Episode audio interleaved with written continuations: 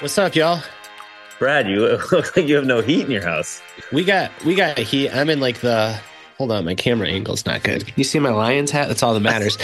um we um no, the little recording studio is in the garage and it's cold out, so Oh. I was also just outside. But um I um I think I might have made a mistake this morning. I went to the well in the gym and I don't know if I can come back from the well anymore.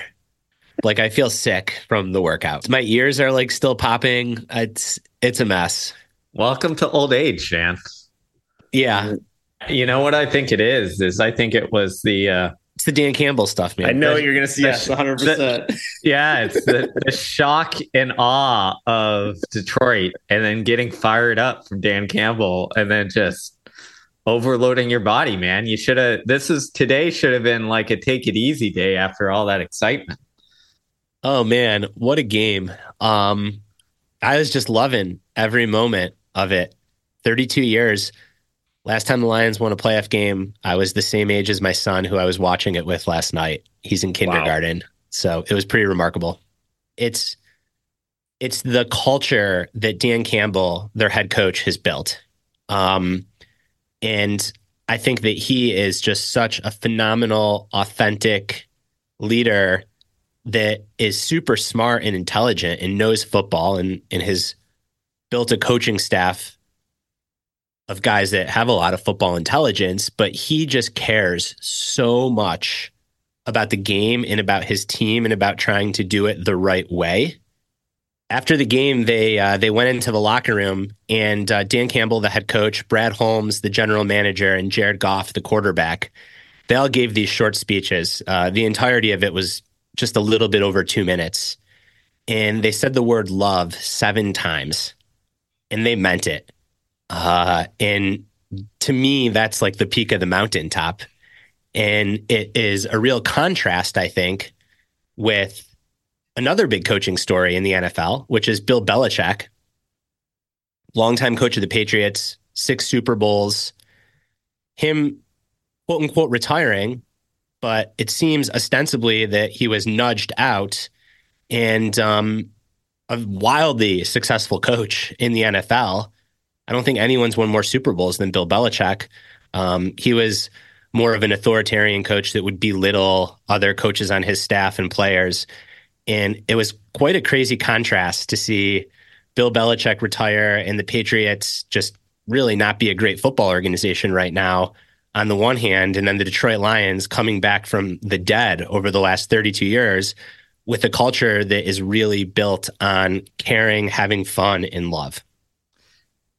You know, I, I think what we're getting at is uh, a bigger trend in uh, coaching and sport, actually, um, which is this kind of old school model Bill Belichick, like authoritarian, I'm going to have control and you're going to do it my way. And if you just follow this, we're going to win because, you know, whatever. We do things and make people tough. Um, that That's kind of fading a little bit. And I think that, you know, tying this to another story, which we'll get to, is uh, Pete Carroll also, I mean, was kind of forced out as well for the Seahawks, but he'd been there for, gosh, I think, you know, 14 years or something like that. But um, Pete Carroll was kind of the Dan Campbell, you know, 1.0 to a degree, like love, joy, fun, engagement. You're seeing other coaches in the NFL like uh, Mike McDaniel, who uh, has had a lot of success for the Miami Dolphins, talk about deliberate joy. You're seeing other coaches in other sports, NBA, Steve Kerr, the NHL, uh, Rod Brind'Amour, who are, are are kind of embracing this kind of uh, we'll call it new school. You know, let's bring some fun and joy back. Not, you know, making it easy. Still doing hard things and creating toughness and all that stuff, but really kind of having a more humanistic side to to coaching. And it, it's interesting timing because you know, as we've alluded to, we had Pete Carroll essentially retire, Nick Saban, another giant of the generation of coaches. You know, one way, you know, however many championships at Alabama, one at LSU as well, retire. But it's like this this transition of some of the giants of the last era into this kind of new school model that is, I think, taking some of the things that even Belichick did well and Saban did well and Carroll did well um, and, and bringing it into this new mold. Yeah. And I think the thing to highlight here for people who are listening who may not be into football is this is we care less about the football and more about using this as a way to discuss different approaches to excellence and ways to think about creating a culture of sustainable excellence. One thing I want to say as a as a somewhat objective observer, as not a Lions fan, and I'm by and by no means a Patriots apologist. I grew up a Jets fan, so I know a lot about losing and I know a lot about hating the Patriots. Is that we can't possibly equate Dan Campbell with Bill Belichick right now. We might say that he's building a, a, a different culture, and it seems to be resonating and working at this current moment. But Belichick won six titles and Dan Campbell has won one wild card game. So I just want to say that for anybody who's listening who might who might be from Boston or might be a little bit more objective who's hearing this and going, are we really saying that Dan Campbell is is in his way of approaching winning is better than Belichick's? So I just want to say that first. Yes. So I yeah, I got this question all the time whenever I talked about do hard things because I railed on Bobby Knight, who obviously took the authoritarian to another level from from uh, Bill Belichick. Um, but the counterexample is again, we use Pete Carroll, but you could also look at perhaps the or most likely the greatest college basketball coach of all time, John Wooden, who was posed as again similar to Dan Campbell, similar to Pete Carroll, like this kind of coaching responsiveness, love, joy, care, whatever we want to wrap it around, and had just as much or more success than than Bill Belichick. And I think the answer to this is pretty simple, although it's complicated. Is that the whole sum of the individual brings about the success. And if we look at Bill Belichick, again, I'm not a football expert, but if we look at what he does, it seems like throughout most of his career, he was a genius at talent identification. He got Tom Brady in the sixth round or whatever, and you know, best quarterback in history. He has several other other success stories like that. Wes Welkers, others who had great success who were kind of underlooked. And he was, you know, for a long time like a genius at creating schemes for uh, his teams on offense and defense that, you know, were ahead of everybody else. So those things probably made him great. No different than Bobby Knight won some national championships and a whole hell of a lot of games. And if you talk to people who, uh, you know, actually know something about basketball, unlike me, they'll say, oh, on X's and O's, Bobby Knight, genius, right? Maybe coaching, like how to shoot and how to do the defense, great. His personality that came with it, probably didn't help his coaching and in fact almost certainly hindered it and if he was still coaching today definitely would have hindered it and i think we've seen that in the Belichick era where some of his assistants many of his assistants having gone on to coach in the NFL no one's had that much success and I think a lot of times that happens because they copy the attitude of Bill Belichick, the kind of grumpy authoritarian who doesn't want to talk to the media and doesn't want his players to do anything except what he says. They've copied that, but have missed on some of the things that had that made him great. And I think that when we have these conversations, that's what we have to look at holistically is there's no denying the impact and the success of Bill Belichick and the fact that he can coach. But I think we have to take it like the whole thing and realize that that some of the stuff that he's doing works well, others don't. I like that you use the word holistic because it's also case by case. And like certain players are going to respond to certain systems. I think you see that with like Brady seemed to respond. I mean, Brady, who knows? He's one, he's the greatest quarterback of all time. So who knows how much of this is raw talent? And he could have done it with other coaches, but he seemed to respond to Belichick's particular brand of do your job, you know, come in, be very detail oriented. Um, I think you see that with like Patrick Mahomes responds to Andy Reid's sort of free flowing, you know, have fun and uh, play free sort of cu- more curious, of more of a Pete Carroll type. Um, but it all like it is holistic, and so to say like one thing is better than the other, um, it's it's really hard to make that sort of absolutist claim. Another person who jumps out to me here is uh, Erik Spoelstra, who at the Miami Heat has built a very specific culture, and I would I would say that it's not, it's definitely not the. I think it is founded around love, um, but it's not the totally the Pete Carroll thing or the, even the Steve Kerr at the Warriors thing. It's not like total joy. I've read some stories about Erik Spoelstra where his players talk about the ways in which he gets the best out of them. And it is a little bit domineering is too strong, but it is controlling in a way where he sort of is like, you can do more, you can do more. But again, it just goes to like different players respond to different systems and different coaching styles. And so I think zooming out and taking that, as you said, holistic view is an important, important thing to remember here. Here's what I think about Spoelstra um, because I've I've looked into how he coaches in the Miami Heat fairly extensively. And what I would say is that he is a hard ass and can be a disciplinarian, but he's also built a very, very large container of love and what researchers would call psychological safety that allows him to do that. So the players know that they are all in it together and that Spoelstra cares deeply about them and wants nothing more than to set them up for success. And because they know that and they really feel it, that allows him to at times be more of an authoritarian coach because it's in this greater circle of love. Whereas someone like Bill Belichick was known for he just like cut players, fire guys on two days' notice, middle of the season, because in that moment it might not lead to the next win. And that is not psychological safety. That's the opposite. That's like a, a culture of of fear.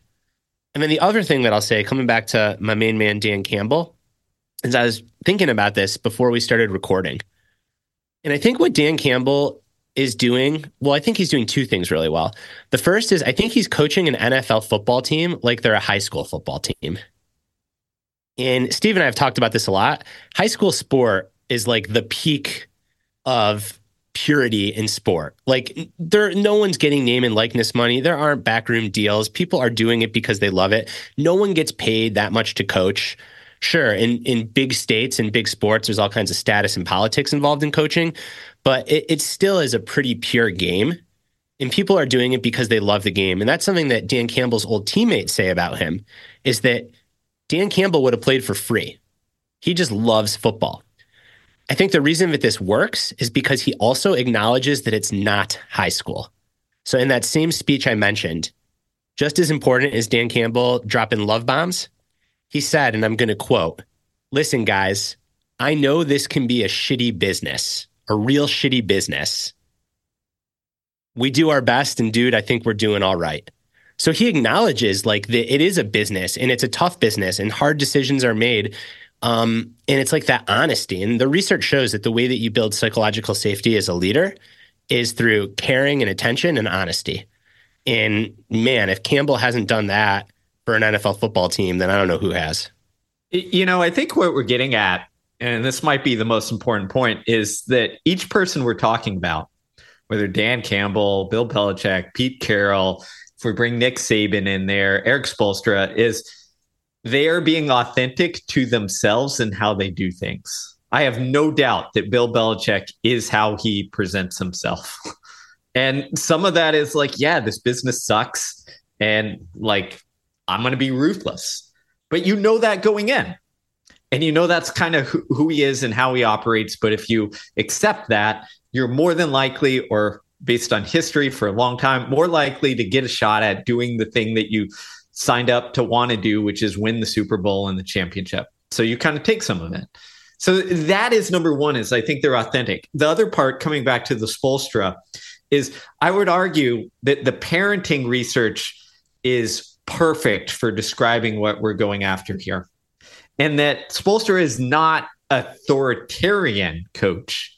He's the close cousin authoritative.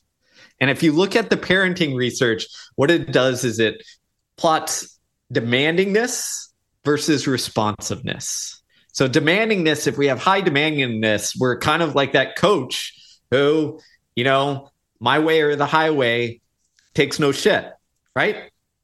if you only have demandingness and you do not have any responsiveness, that's that authoritarian and it tends to fail at all levels, right? To some degree.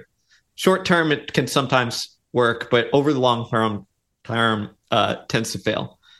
But that authoritative is when you still have that high demandingness, but you couple that with the high level of responsiveness, which is essentially care, love. Like, I see you as a human being. I care about you as a human being. I'm trying to help you get better in this, this really demanding task that we face.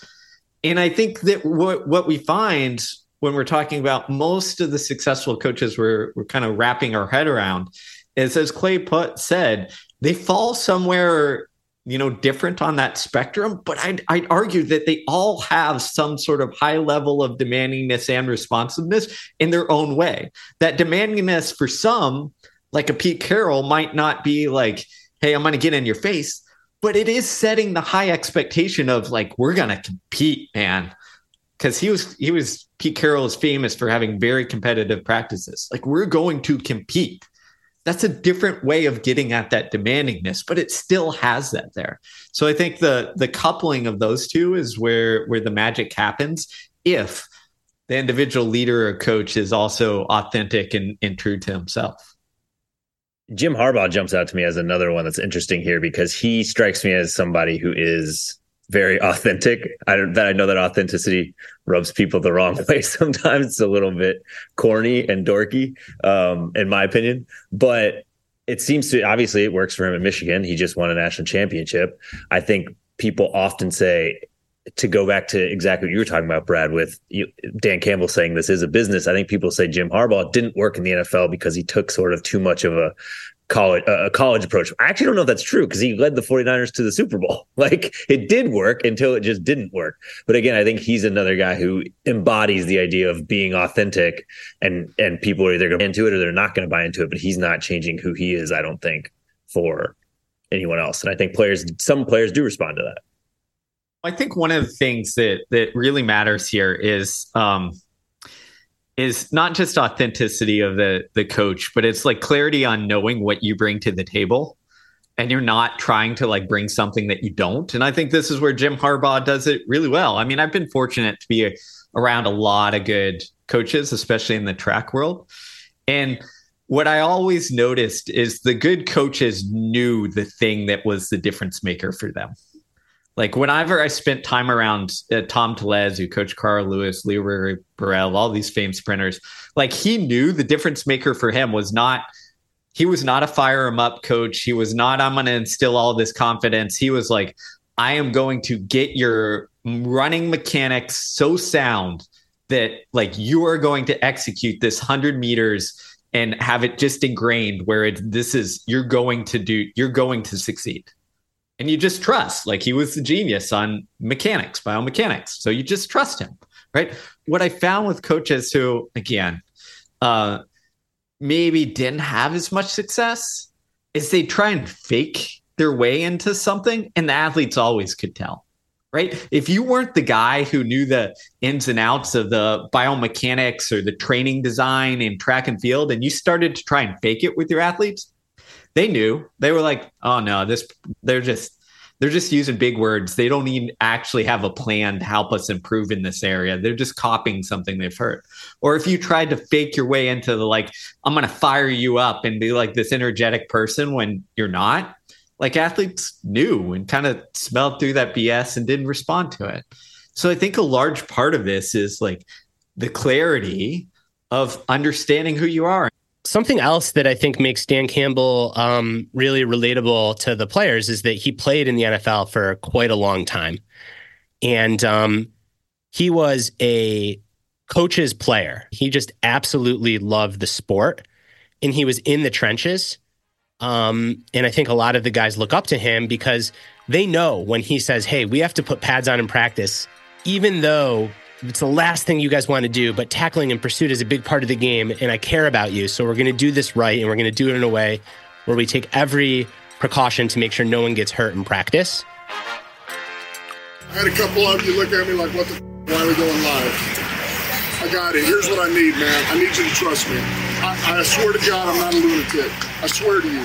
And if I absolutely knew we could get to where we need to get without ever putting pads on, I'd do it. I swear to you. But also for us as a team to get better. Defensively, what is the essence of what we do, man? What are the two things? Pursuit and tackle. Pursuit and tackle.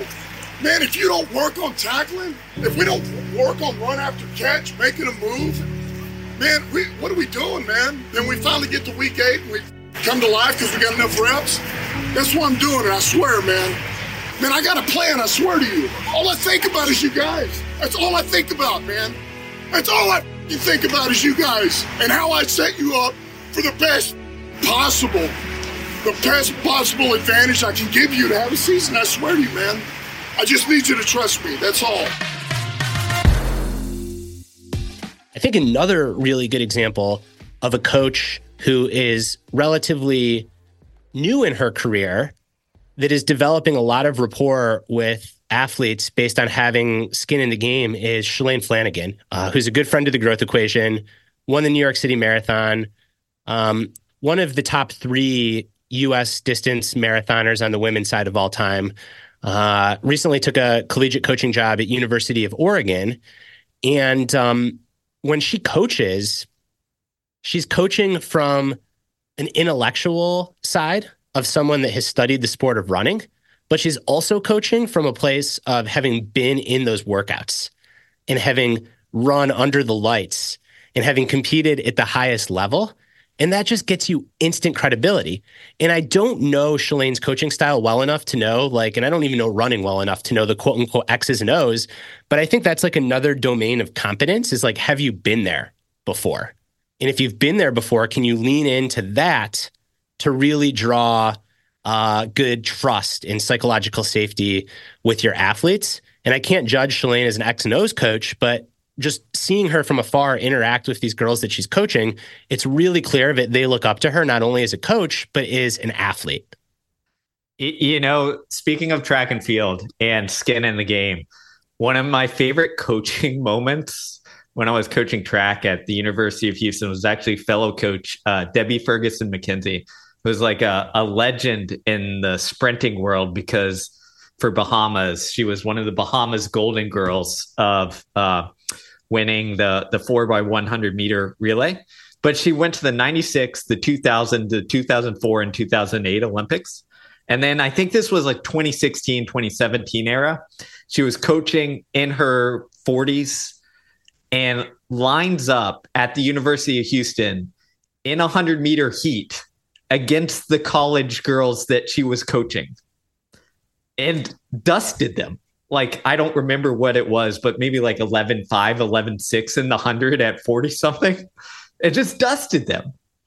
And what it was, it was it was this moment of like almost like, hey, don't forget, like I still do this. I can still do this. I know what it feels. I know how to get you to this place one of the things that I always see and look for in, in young coaches is like, do they know that you know what it feels like to be them?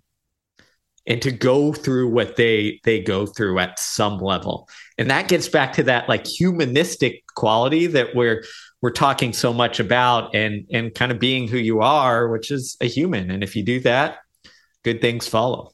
I think a big takeaway in sport but also outside of sport is there are these various domains for leading. So, what comes to mind for me is technical competence, motivation, personnel management, and then like longer term strategy and creativity. And I think it's really important to know, to Steve's point, where you shine and then don't try to fake it in the other places and then hire for the other places. So, Dan Campbell is a motivation personnel guy that has been in the trenches and has played the game. And don't get me wrong, he knows football very well, but you watch the documentary Hard Knocks on how the Lions built their coaching staff, and he went and he hired for X's and O's.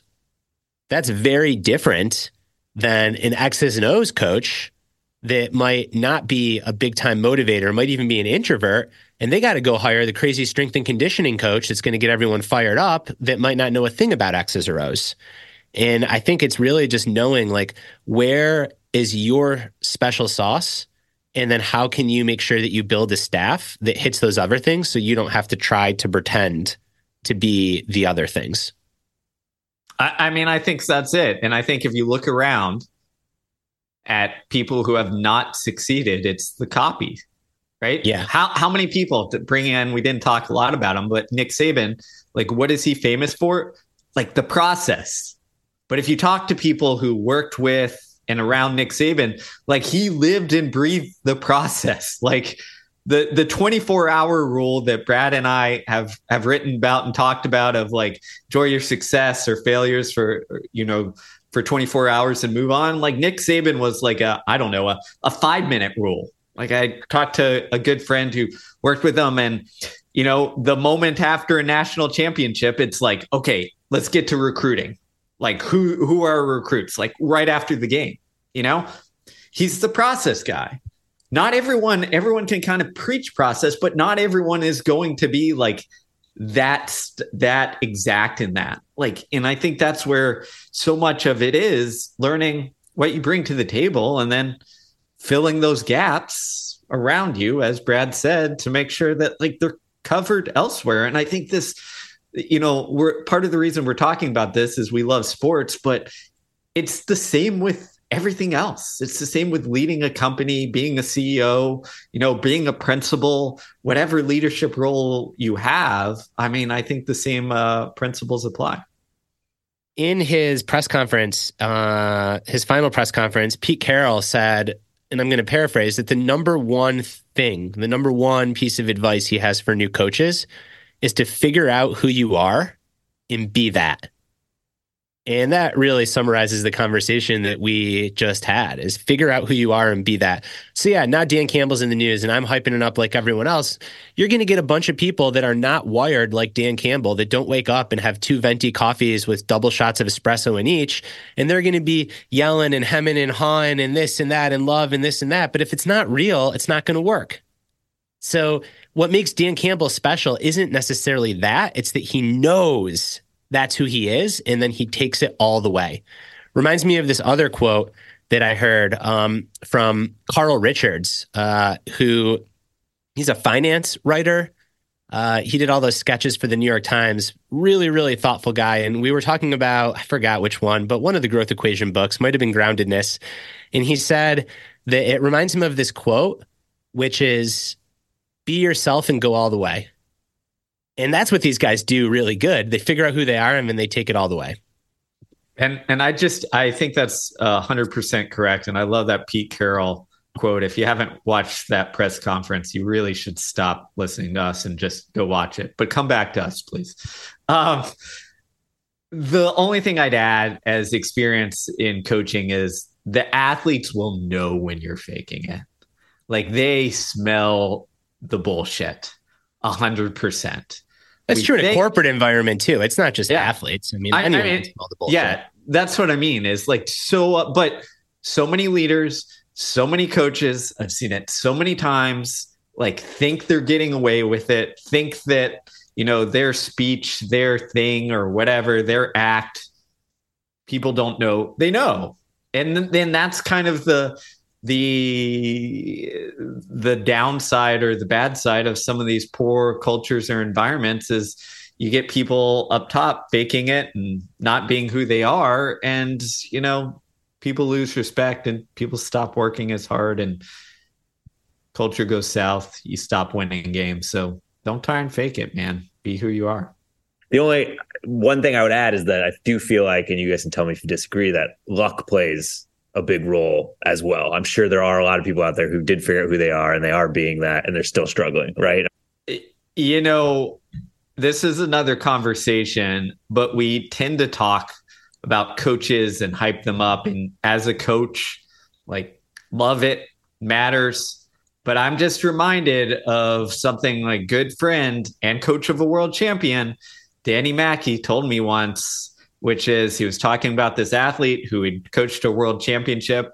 And he said, you know what? You know, this coach coached him to another world championship. And before that, another coach coached him to a world championship, like final. It's not, it's not us, it's the athlete. And a lot of it is are you lucky enough to get really good athletes? And and yes, there's recruiting and signing and all that stuff. But but so much luck plays into it. I'm going to bring in the research here. I think of um, work that shows the quality quantity debate for innovation in breakthroughs. And what is really pretty clear across uh, a fair amount of studies in this space is that you have to have a certain level of quality. Once you achieve that level of quality, even the biggest predictor of success is quantity. So it's like you have to be good enough where if you catch a lucky break, you're going to make use of it. But then you just want to do quantity, put things out there. It's kind of like book writing. Like there is so much luck in a book that takes off, but a bad book is not going to take off. But just because you write a good book doesn't mean it's going to take off. You got to write a good book and get lucky. So, what's the route to doing this? You write a lot of good books. And I think the lesson there is um, I come to think of it as, and this isn't my line, I've heard this many times, is increasing your surface area of luck. So, you know, if you're going to get lucky and you just got a little surface area because you only tried this one thing, well, then the probability is against you. But if you take a hundred shots and they're all good enough from a quality standpoint, well, then you still might not get lucky, but at least you give yourself a better chance. And I think with these coaches, a big part of it is just staying in the game and staying to your principles and then not letting perfectionism get in the way. Um, and obviously, at the highest, highest level, yeah, luck plays a huge role. So I think that you could take a lot of shots and become a really good collegiate coach, maybe D2, D3, or a state champion high school program coach if you care deeply. But then getting above that, a lot of that is just luck. Before we transition topics, just a quick plug for the East Asheville Hawks. Currently 3 and 0, 6U basketball program. Just went into Asheville Catholic, the well funded private school a 28 to 6 win. Um, we got our kids playing great as a team. Uh, we've got a, a, a girl on the team who's a little bit scared to play, getting into games. We got a boy on the team who, for two weeks, didn't know which direction he was going, moving in the right direction. Um, so we're building a culture of love here in the Asheville 6U basketball program. Love it. What did you? T- I know you just listened to the JJ Redick, uh, Pablo Torre podcast. We talked about coaching. I can't remember if it's nine year olds or ninth graders. I think nine year olds. But I'm curious what you what coaching lesson you took from that, if anything. I, I love that podcast. So the first thing that I took is that JJ Redick would fit right in with the growth equation because he um, he's just like a kindred spirit, I think, in a lot of ways. Um, the second thing that I took is something that I intellectually know, but I can understand how, like, viscerally, when you're in the heat of the moment, it's hard to practice. Which is there's a difference between having the best nine year old travel basketball team and developing good basketball players. And the example that he gave is if you want to win the nine year old basketball state championship, you play a 2 3 zone because none of the kids have the muscles to consistently make good threes or throw passes more than 10 feet. So you really can't break a zone. But that is going to change quite a bit when you're in middle school or high school. So JJ Redick said he demands that his team plays man to man defense, even though everyone else is playing the zone. And um, I think that that is a really astute observation as someone who's been dragged to way too many nine, eight, nine year old games, um, as my wife was a teacher and would go to these soccer and football and basketball games, you just don't care about winning. Because if you do, you're going to end up like so many, I'm not, I'm not naming names, but so many of these crazy ass parents who I watch yell at referees of this like nine year old game. I had parents who came up to me and asked if they could I could work with their kid on getting faster so they'd be a better flag football coach once they found out that I coached track. And I'm just sitting there like, oh my God, what is going on here? So, you know, there, the kids are com- the kids are crazy competitive though. So uh, our team but, has a, our team has a rule that we don't keep score. So they'll be like, "What's like Theo? My son will come up and during a, a timeout, he'll be like, "What's the score, Dad?" And I'm like, "No idea." And then Yates is like, "It's twelve to 14. But that's the point. Like the kids can be competitive. It just can't be the parents. Like the parents can't be competitive. The kids, when it's them, have at it. Like it's no different than old school sandlot baseball you're playing until you die out there. Um, have at it. But if the parents are driving that ship and overly competitive, man, it it it goes downhill quick. So actually, I was talking to a uh, to someone who was you know a world class level athlete who is now getting into coaching and and talking about the parents. This is a you know a tangent we could go on forever, but she's like, man, they have young kids. So like, it makes me realize that when my kids get like this age, like just shut up and be on the sidelines. Don't say anything. Like don't don't tell the coach he or she needs to do a better job of X, Y, and Z. Just like shut up and cheer. And that's it. So that's that's my recommendation for youth parents. My co-coach had to step out of the gym for five minutes two weeks ago in a game because he got a little too hot. Um, so there we have it. Good for him. Self awareness. Knows who he is and he's being that. All right, big news here for farewell. We have our first voicemail submitted question. Comes from Casey from Chicago, longtime fan of the Growth Equation, big fan of your guys' books. So Casey brought up a conundrum situation that I know I have often faced. And he basically says, if I have a day planned, things I want to get done that day, and it goes completely off the rails. And this could be because of interruptions. Maybe you're working and you had stuff you want to do, but you get emails from your boss. You got to do something else. Maybe you just lack the motivation to do it. Maybe you didn't sleep the night before, whatever it is. And your plan of action is thrown off and you get to the end of the day, say it's five or six. Is it better to will yourself through all the things you missed or some of them and then wake up tomorrow, maybe a little bit zapped of energy, maybe a little bit zapped of spirit, but where you want it to be? Or is it better to just say today was a wash and let me restart tomorrow? My instant response is to go to sleep and start fresh. I feel like that is kind of the obvious answer.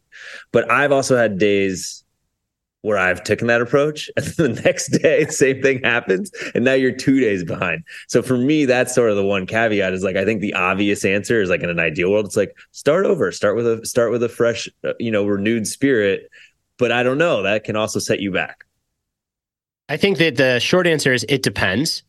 So if you're working against a deadline or there's a timeliness component to what you're doing, then maybe you actually need to get the work in at 6 p.m and say, hey, the day was a wash, but I'm someone that can pull this off this evening. And, uh, you know, one night of sleep that's not great is not going to hurt anybody. If it's not a timely situation, then I do think that calling it and giving yourself permission to have an off day and then starting up the next morning makes the most sense, knowing that um, you've got some inertia working against you when you wake up in that it might require a little bit more activation energy to um, to just get started. And then the third option that can work for a lot of people is just get one small win at night. So if you had four things that you wanted to do and all four got away from you, you don't have to do all four that evening, but pick one. It's kind of like getting to the free throw line of a basketball game when you're not shooting well and you just see the ball through go through the net and now suddenly you're back in the flow because you see the ball go through the net. So do the equivalent of that. See the ball go through the net. So pick one thing, work from six to seven, not six to 10, and then pick up the next morning. I think that's that that's how I'd approach it. I'm gonna answer this in athletic context, not surprisingly, but if I think of it as running, if it's one day during the week where I say, hey, I'm gonna push it and start over tomorrow so that I can get a better quality workout in tomorrow, great. But if that starts to become two days during the week, then I did that, then I, I should probably will myself through to get something in. Right. Um, again, that's going to vary depending on the person. For some, that'll be three days, some two days, some one days, whatever it is, your context. Um, the other part, the other strategy that I think works well, especially in athletic context, is when life gets busy, lower your bar. You know, if you had an hour run scheduled, go for 30 minutes. Feel like you get something in, you check that box, you keep that momentum going. That 30 minutes gives you often a little recovery and then you say, "Hey, tomorrow like I'm going to feel better so I can get get something really good or quality in or longer in or w- more intense whatever it is." Um, so that's that's how I would kind of frame it as well. Is like the context depends on the situation, and sometimes you're going to have to kind of will your way through. Sometimes you're going to have to lower the bar. Sometimes you're going to say, "Hey, reset, forget about it, move on, come back and get them the next day."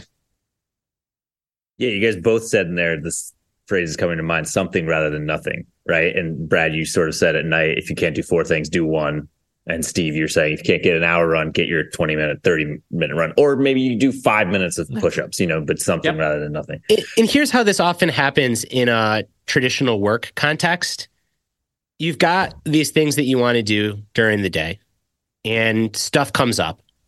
Can be external. So you get called into a meeting, or there's a phone call that you have to take, or a client's not happy with you, or someone on your team needs help.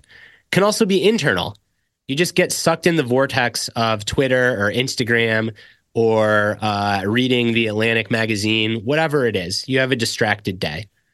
So you get home from work and you feel really fatigued because you had this whole day, but you also feel like you didn't get anything done. You didn't do any meaningful work. And that's a really crappy feeling. And this is why it's so important in a knowledge work setting to carve out time to do deep focus work and unless there is a true four alarm fire emergency, protect that time because otherwise stuff's always going to come up. Something that I see a lot in my executive clients is you get into this cycle of wanting to do deep work, but you never can because there's always something urgent that comes up. And then at the end of the day, you feel like you didn't really do anything and you start to resent your job and you start to resent the people around you and it just snowballs. And the way around that isn't to work from 7 to 10 p.m. It's to put blocks of time on your calendar for meaningful work and stick to them. Brad, one thing you said in your answer is, is if you do go to bed and you the next morning are working against inertia, you need to sort of be mindful about your activation energy. Can you say more about that or some strategies that people can think about there to what that means and how they can think about activate having some of that activation energy? Activation energy simply just means get going. And sometimes you don't need much. You're motivated, you're inspired, everything's clicking, you're in a rhythm. And you just, when you're in a rhythm, the momentum carries you. But other times, uh, you're not in a rhythm and you're not motivated. And if you had four things you wanted to do and you got zero out of four done, you could wake up the next morning and be really overwhelmed. Oh my gosh, I'm behind. I have these four things from yesterday. I don't really want to get started. What do I do? And the answer is nothing. You just get started. And it's just knowing that there might be some more like psychological friction in the moment that you have between waking up and getting started than there would be if everything is clicking. And not to freak out, not to judge yourself, not to try to watch a David Goggins hype speech to get inspired. Just simply say, yeah, of course, I'm feeling a little bit overwhelmed because I'm behind. Uh, but I have the faith that if I just get going, I'll slowly work my way back. And as you get older, everything just takes more activation energy. That's the reward for staying in this life is things take more activation energy. Especially if you went too hard on the leg press and the leg extension. All right, Casey. I hope uh, you found that helpful. I hope anyone listening find that found that helpful. Thank you for the the thoughtful question. Again, guys, we have a voicemail you can speak directly to us. Um, I never recorded voicemail, so I actually don't know what what the actual recording you hear when you call is. But if you call 646-893-9503, 646-893-9503, you can submit a question and we might answer it here. So please call, ask us a question. We'd love to hear from you guys. And if you have any other feedback or ideas, you can also email me, clay.growtheq at gmail.com. And yeah, that's it for today. Hope you enjoyed this. Hope you got some lessons on coaching and leadership. Hopefully, Dan Campbell is not out of the playoffs by the time you hear this, but I think the lessons on his philosophy and his approach to excellence still applies regardless. We will talk to you guys soon. As always, farewell.